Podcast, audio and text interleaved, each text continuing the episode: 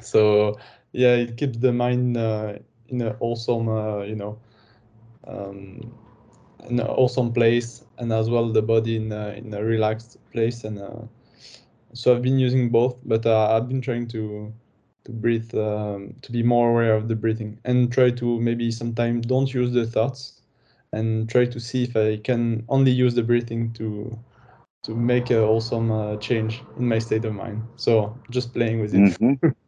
yeah. Yes, there's many different ways of thinking about it, and one of them is is that the breathing becomes sort of an anchor.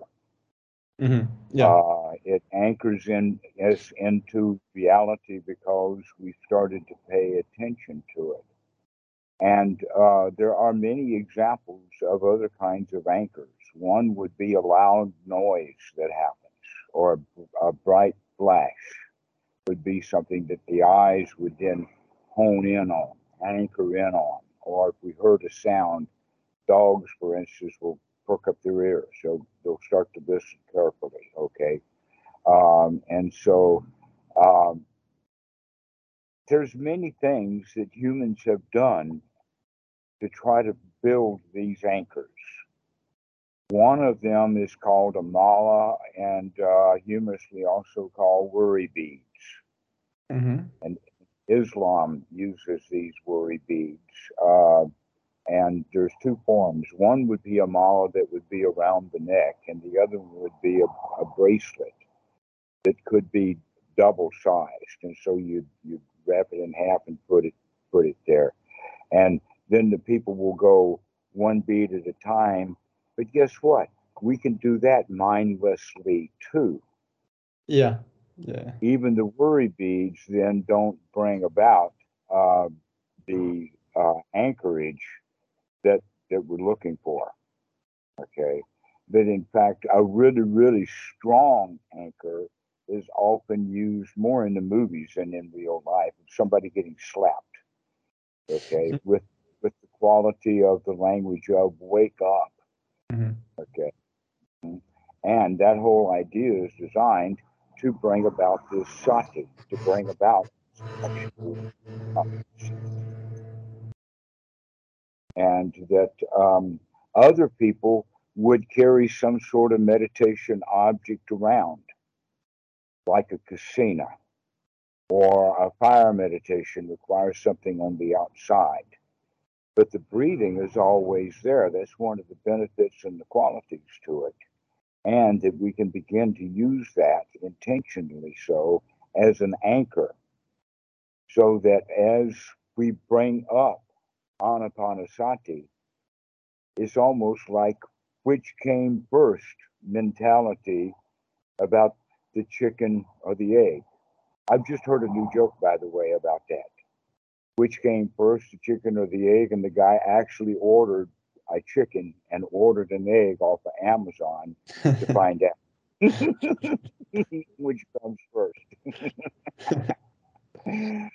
but in the regard of the breathing, then which does come first? Is it the in breath? Is it the gladdening of the mind? Is it both together? Is it both together with maybe a delay on this side and maybe a delay on that side? But the important point is is that we will use the breath to come into the here now to remember to be and from that anchorage then we could say that sati then would come right along with it. And then trailing behind would be uh, the gladdening of the mind wholesome new thoughts. Mm-hmm. followed then the resultant feeling good that came from the good thoughts while we were also breathing well. This seems to be the way that uh, that it works, but we can actually change that around to where sati comes first, and we remember then to gladden the mind, and part of the gladdening on the mind then becomes the, the, the deep in breath, then followed by uh, the feeling good something uh, with that would be uh, relaxing of the body and experiencing the body. Now, here's the thing that's really beautiful about that, and that is, is that each moment is a new moment. And we can experiment with this stuff in sequence to see which comes first the, the sati or the breath. And we'll find out sometimes one and sometimes the other. Mm. We just automatically just start taking a deep breath, and with that comes, trails the mind. And then sometimes we actually remember, wait a minute, what am I thinking about? Let's use the mind and then we breathe. Okay. And all of this happens really, really quickly in there. Mm-hmm. But it's something to be experimented with, something to be uh, uh, watchful of. But all of that is far, far more important. Uh, let us say, uh, it's more of the result of the fact that we have remembered to come out of the hindrances. That's the big one, is, is that we have to do one or the other as uh, the quality of coming out of thoughts of the past, thoughts of the future, thoughts of work to do, thoughts of anything like that, in, including uh, thoughts that bring on um, confusion. Yeah, like doubt and uh, yeah. Mm-hmm. Confusion, so we get confused. And the answer always is to drop the confusion because we don't have to have the answer to the question to be good. yeah. Yeah. So whatever question arose in the mind doesn't need an answer. I can feel good right now not knowing. Mm-hmm. I like this one. Yeah, this one is nice when uh, when I realize that uh, I'm having doubt. yeah. Right. Yeah. That the, um, the the human mind, the way that our society works, actually teaches us to be on guard because there's danger. And that mm-hmm. could have actually been with our human society all along from very, very primitive times. We lived in the jungle, and we, as humans, were able to bring ourselves out of the jungle, but we brought the jungle with us when we did. You've heard the expression of um, you could take the boy out of the country, but you can't take the country out of the boy. Yeah, yeah. Uh, in Southern English, country means people who don't live in town; they live out in the country. Mm-hmm. Okay, mm-hmm. and they're no, and they're then looked down on by the city people. Yeah, yeah. Okay, so when you bring the the country boy to the city, he's still a country boy, possibly for a long time those are like the hindrances. Mm-hmm. Is to learn to wake up, to realize that this moment right now is a new moment, that it's not the past. That the country would then be our past, but the present moment is we're in town now, wakey wakey. Let's let's see what's going on here rather than living in the past. Mm-hmm. Yeah, and it's not even uh, our past, right? It's been passed down by um, by education and uh, you know the habits of the the parents and because we've never been in in the jungle i mean in that much danger so i feel like it's not even our uh, personal past like uh, yes exactly that in fact what i'm talking about is not an education per se in the sense of putting new information in the mind but rather we're talking about the attitude that we have.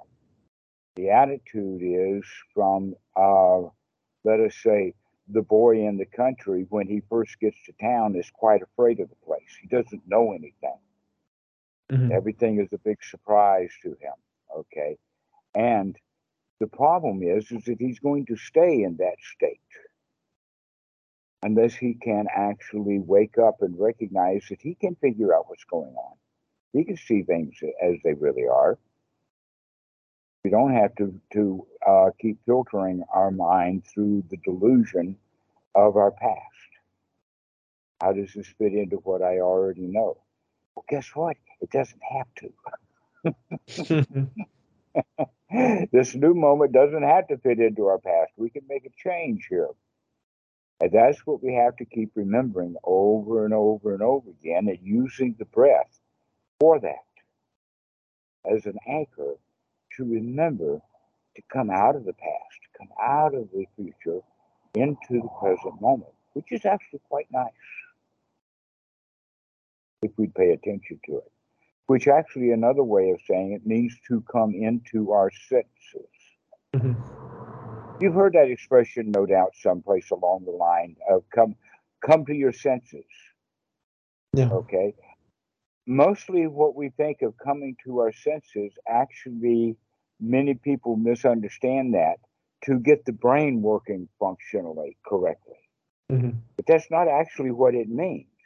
Coming to one's senses means look at what's going on. Listen to what's happening around you. Look at look at the situation. Look at how you feel. Look at what's going on. That's what we actually mean by coming to our senses is to come into the present moment. Mm-hmm. be here now rather than angry about what this guy did long ago. Yeah. Just come to our senses. Let's look at the situation as it is now and so um, this is actually a very good way of thinking about what Anapanasati is really all about. It's coming to our senses. It's coming to the present moment. But um, to mention something, Ajahn Thanissaro has written an article that I fully agree with when he says is coming to the present moment is not enough. Because there's many different ways of coming to the present moment. In other words, when we hear the dog bark, we may jump up and go run out on the porch. In that regard, we're in the present moment. But if we pick up the shotgun on the way, that's what makes it not such a the actual present moment that we're looking for. That in fact, you could say that uh, in the present moment is sati, to wake up out of the past into the present moment. But now that we're in the present moment, we have to look at what the present moment really is, and that's where we need our senses. Mm. Mm. To look at the present moment in, inside and outside.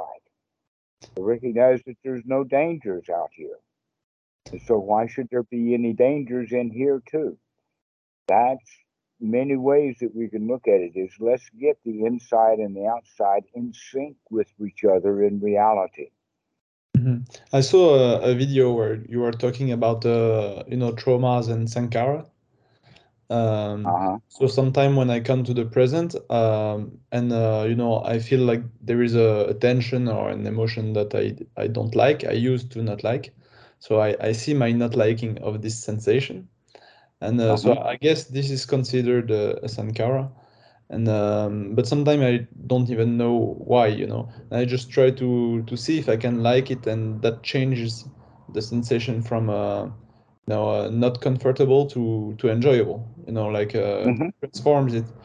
And um, so the way to my question is the way to to change the sankhara is it to switch it from uh, not liking it to liking it enough that I can get uh, used to to like uh, this sensation? Is it? Uh... Yes, exactly so.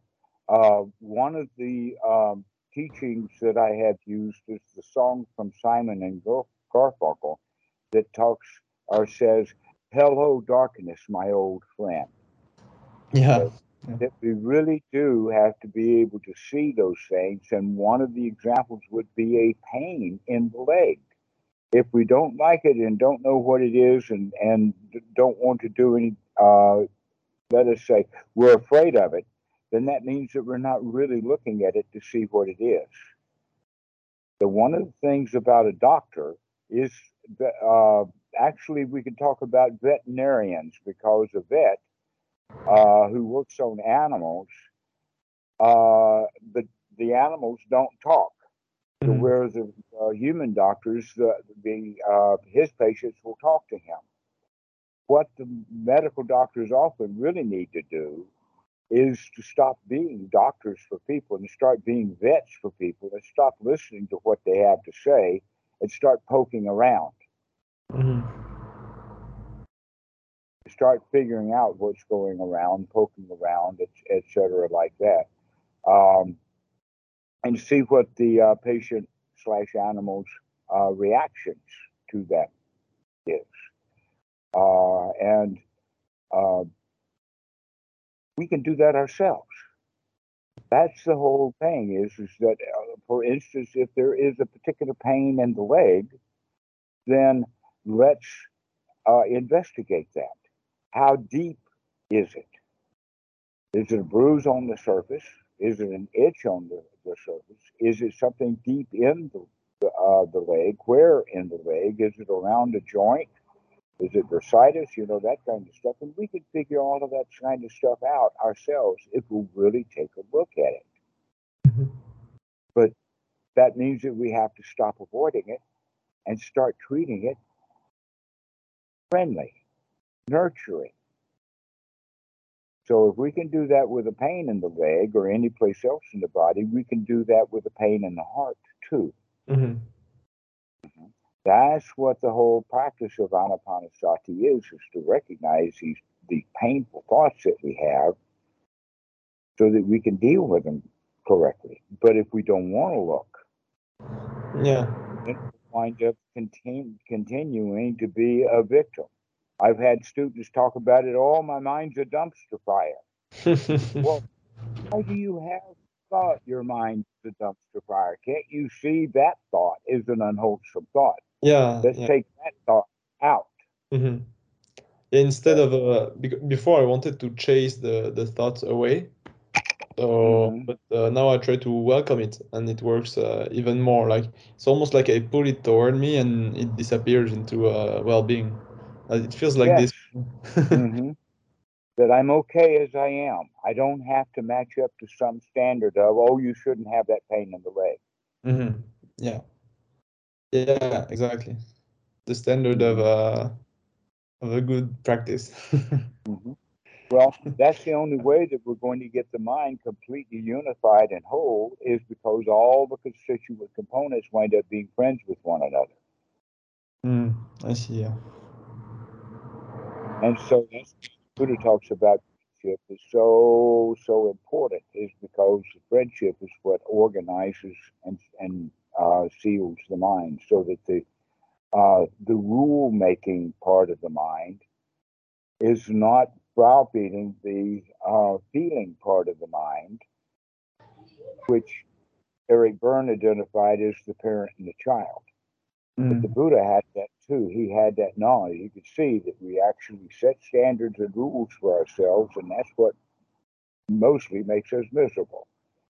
Yeah, yeah, exactly. Yeah. I really do feel it. Having this present moment as this present moment, we judge it against some criteria or something. Is it good enough based upon the set of rules that we're carrying around? Mm-hmm. Yes. The answer is let's stop the rules and just enjoy it like it is, brand new and fresh. Mm-hmm. And we could use that with the breath. This breath is brand new and fresh.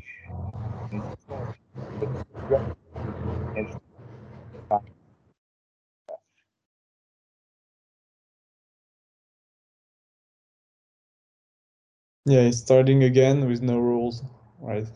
no standards. Well, well, I'm really pleased with your practice. I congratulate you. Thank You're you. moving forward very well. And so all I have to say is, never mind, start again. yeah. Yeah.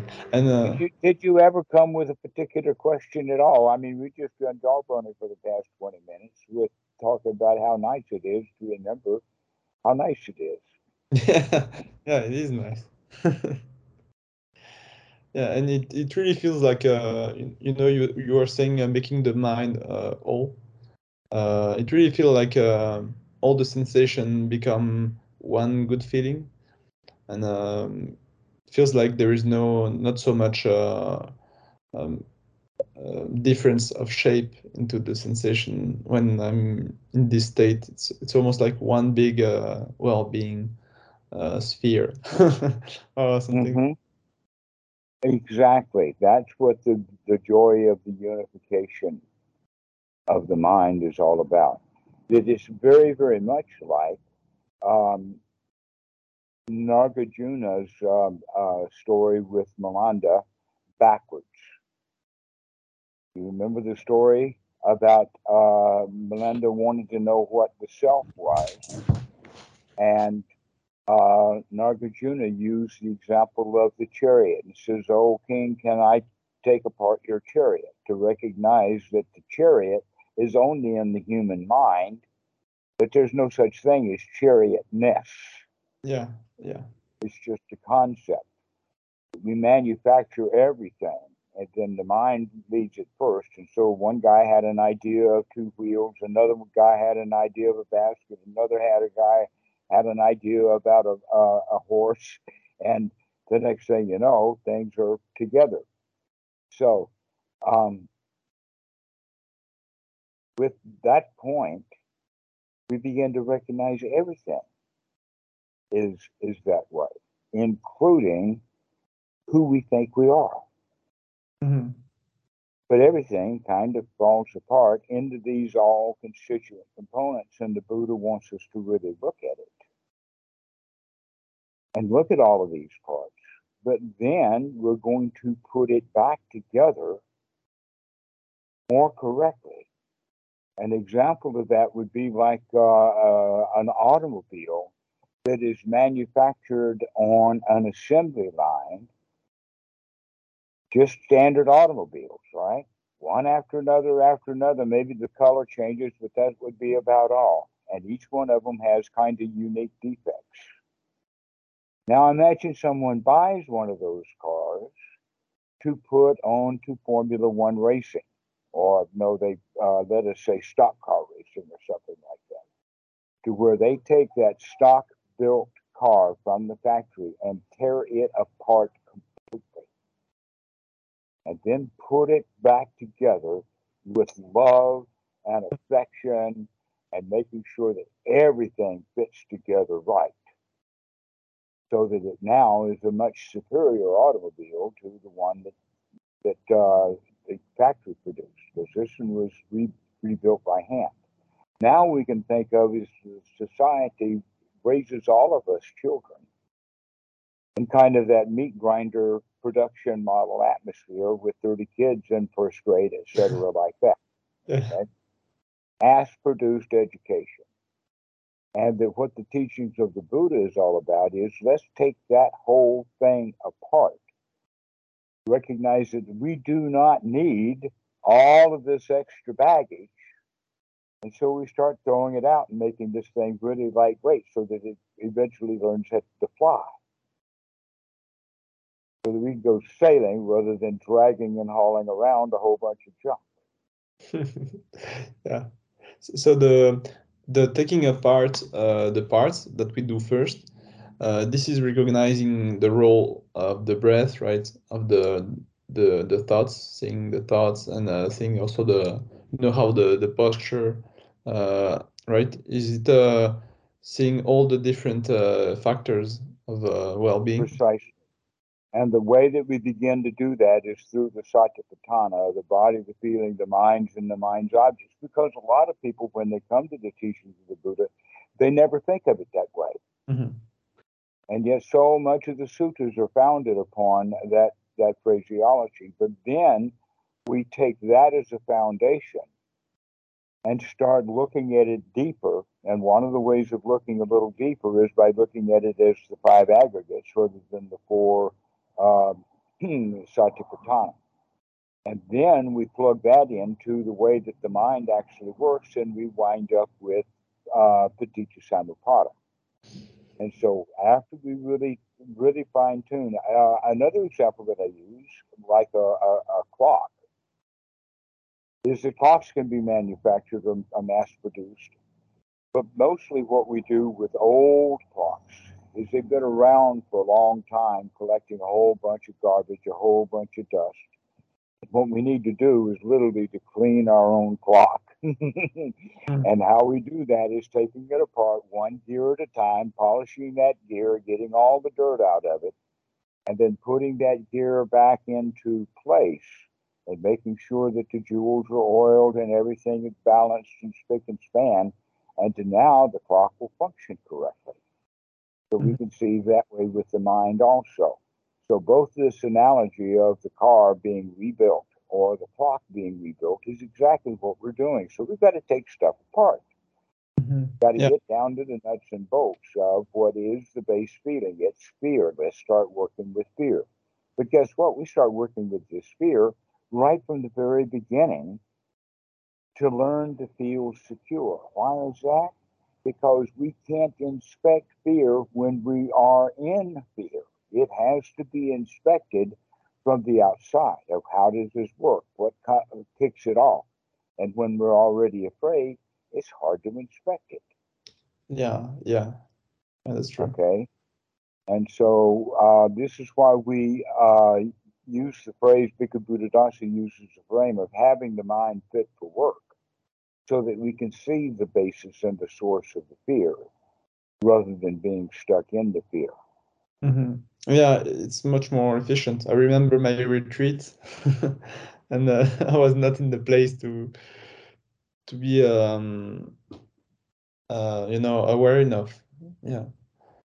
Um, so uh, dependent origination is uh is the way the mind uh build back together every time we meet a, a trigger, right?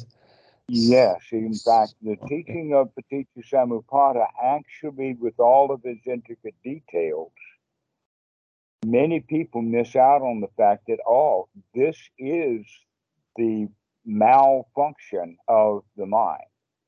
That as children, we start off ignorant. Then we start piling on a whole bunch of past ignorantly. We start figuring out what's a parent, what's a child, and fit in and form those uh, patterns, etc., like that.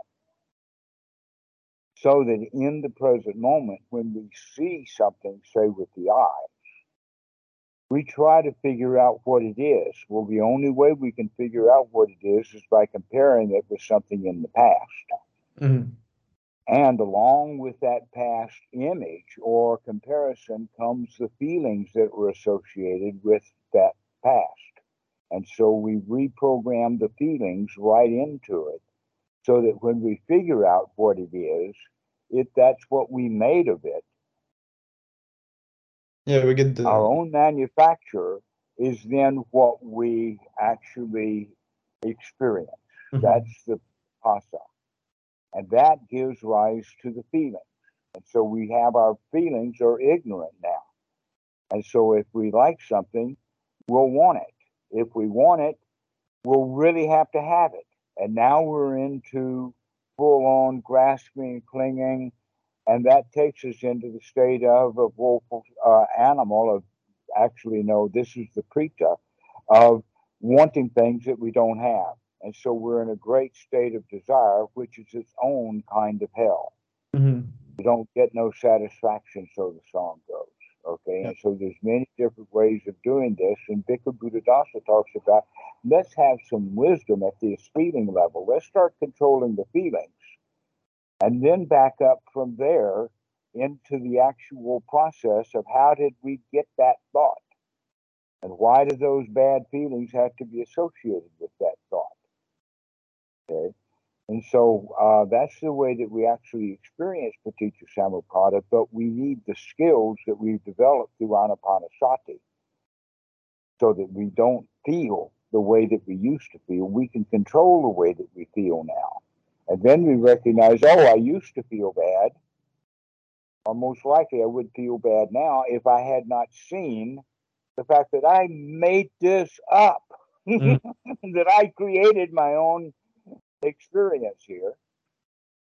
And a Mm, lot of yeah. people go around worrying about the future, worrying about money, worrying about things that never happen. Mhm. They never do happen except in the mind. They're worried about something that doesn't happen, but they got to think about it and feel bad about it and maybe not even prepare, just continue to feel bad. Yeah, and make like a um, decision that breeds even more um, of this mm-hmm. So an example of one of those as heavy duty is, is that somebody gets fired from their job. Mm-hmm. And so they start to feel bad. Or for me, I can't get another job. What am I going to do now, et cetera, like that. And instead of saying, well, I'm glad that I'm finished with that job. What am I going to do next? No, we don't. We go into the bad feelings that may last for weeks. Mm-hmm. Sometimes they'll last longer than that. And all the time that we're unemployed, we feel really, really, really bad. yeah and it's also like a, an addiction right because uh, you feel mm-hmm. bad you have to act to to relieve it so you get a new job and you believe this is the the solution i mean you do uh, and uh, because you don't feel uh, that feeling anymore because uh, um, you know you changed your feeling through action right that reinforced the that's that, right that that's in fact the driver our feelings is what drives us into action Mm-hmm. The feelings cause the wanting, and then the feelings cause the craving. And that craving is the actions that take us to work every day. Mm-hmm. Oh, we're supposed to do that. Mm-hmm. mm-hmm. And so then the then the critical mind, uh, uh, the critical parent comes in and says, "You're supposed to, you're supposed to, you're supposed to, you're supposed to," And every time we don't want to, we feel bad because we're supposed to. Mm-hmm. Yeah. So with Anapanasati, we say, hey, I saw that I'm supposed to in there. And out it goes. I'm not supposed to do anything except just sit here and be happy. I don't, and I'm not even supposed to do that, huh? yeah. yeah, right.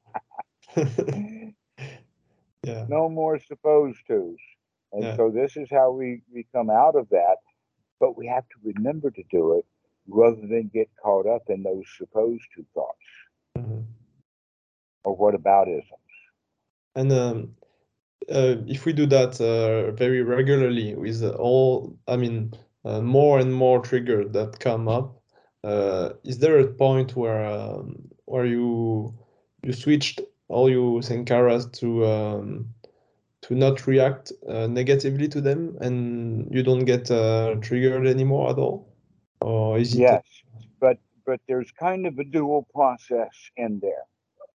The dual process means in the sense of inner and outer. Okay? On the inside we're cleaning that old sankhara up on the outside, we're not allowing old bad sankharas from the present moment of bad associations to come in and dunk up the works. Mm-hmm. Okay. And so associating with uh, ordinary people begins to become tiring for nobles. They would rather be around people who are awake and happy, etc., like that.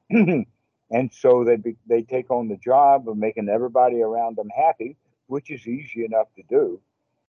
But it's also really good sometimes to get away from those kind of people altogether, like at work, and associate with people who are, mm. let us say, uh, more nobly oriented into happiness, being here now, uh, the joy of the Dhamma, etc., like that. And I think that we can build that kind of community online. It'll take a while, it'll take a bit of effort for each one of us, but the benefits of having some really good friends. Yeah.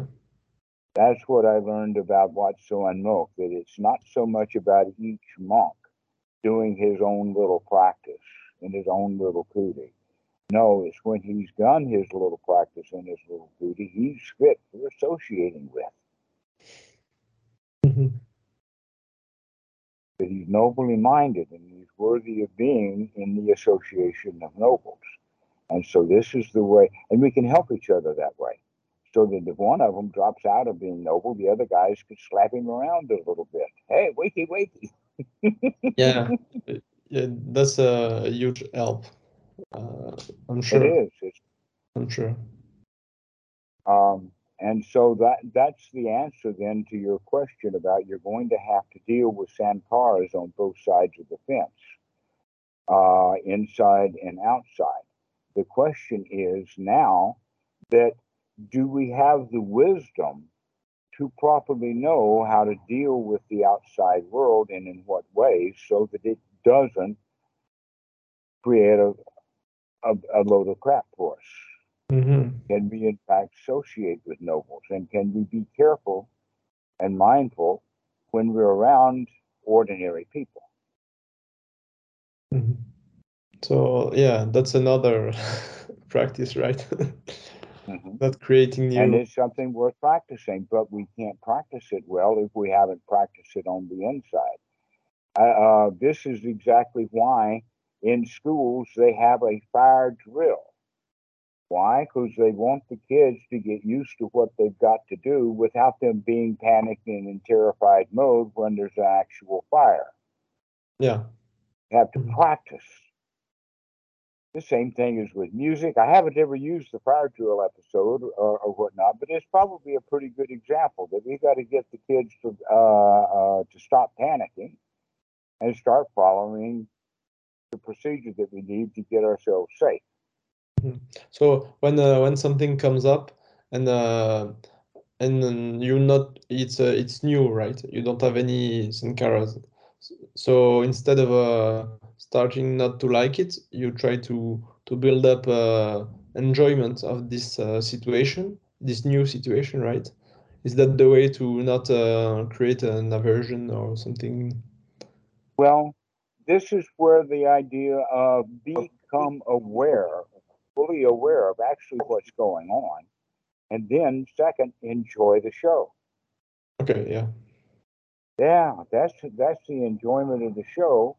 Uh, is is recognizing that our feelings of unsafety in this situation is from our own past. We're looking to see is it actually physically dangerous right now? Use some wisdom. Be in the present moment rather than in the terror of the child. Hmm. That in fact that's what happens at a, at a riot when you've got police with shields on one side and a bunch of people with uh, uh, uh, unhappy feelings and uh, Molotov cocktails on the other side, Yeah. and there's not an adult in the crowd anywhere. Hmm. The, cops take on the role of critical parent, and the rebels take on the role of rebellious child. Not an adult in the crowd. even the filmers or the uh, uh, uh, the media, they're one of the other two. If anybody was really awake to what was going on and saw how dangerous the whole thing was, they'd leave. Yeah, yeah. It's not a place for adults to be. we need to walk away from this one. Okay. So, uh, in that extreme case, we can see that that's true in family situations, it's true at the dinner table. It's just sometimes we don't want to get involved with this. Mhm. At other times, it's a good idea to bring an adult into the room. Mhm. And uh, sometimes it's uh, subtle, and uh, because sometimes we leave because we don't feel good, right? So you know it's going to to trigger you even more, so you leave before it's too late. Precisely so that if they've already gotten to me, and I know that they've gotten to me, Yeah. now is a really important time to take a hike before they shoot me again.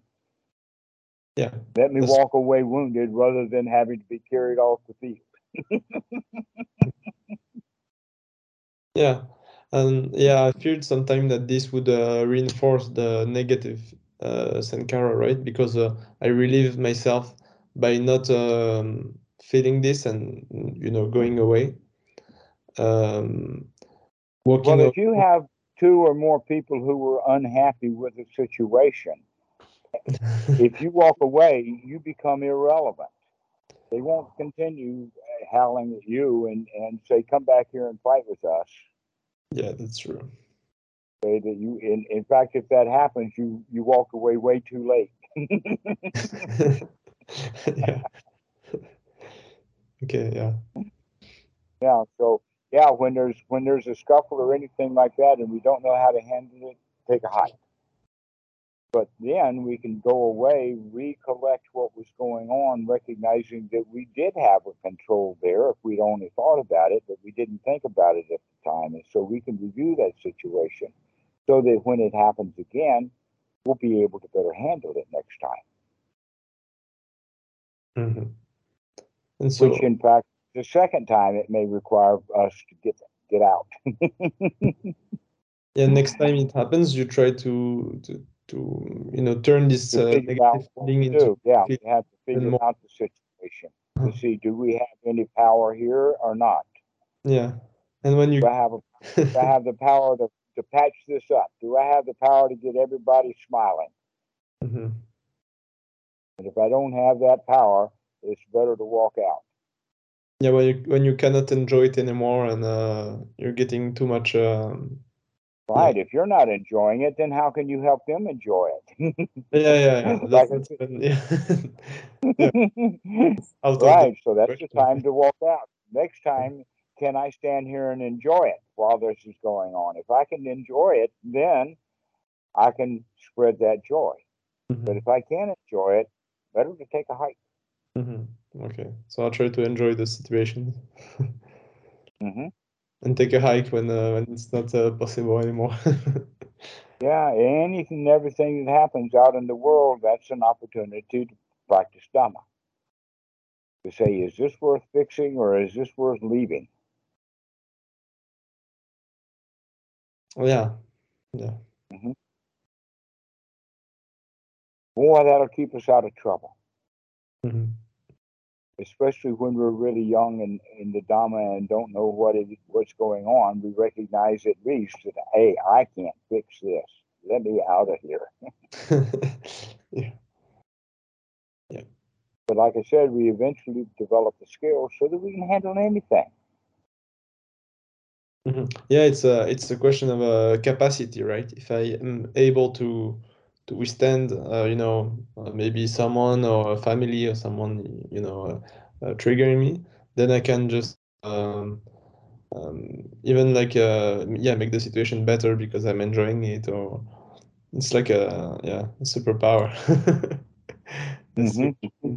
But if if if I'm not if I didn't if I don't have the capacity, if I'm not able yet to you know have a, a unified mind at this point, uh, yeah, then uh, back out and you know recollect, mm-hmm. right? Then uh, then exactly right. Okay, so if you have that unified mind, that's also the attitude of, hey, I can handle this.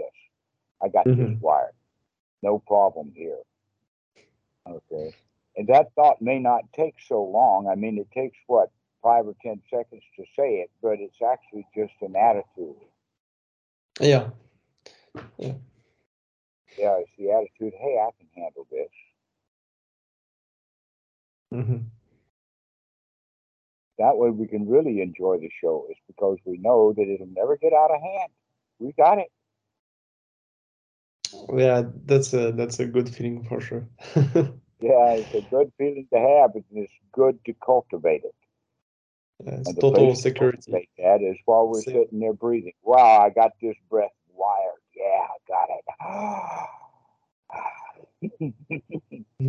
and so we develop and cultivate that feeling of uh, we could use the word power, but it's not really power. It's more to do with the feeling of success. Mm-hmm. That's the right word to use. And another word to use would be also wealthy.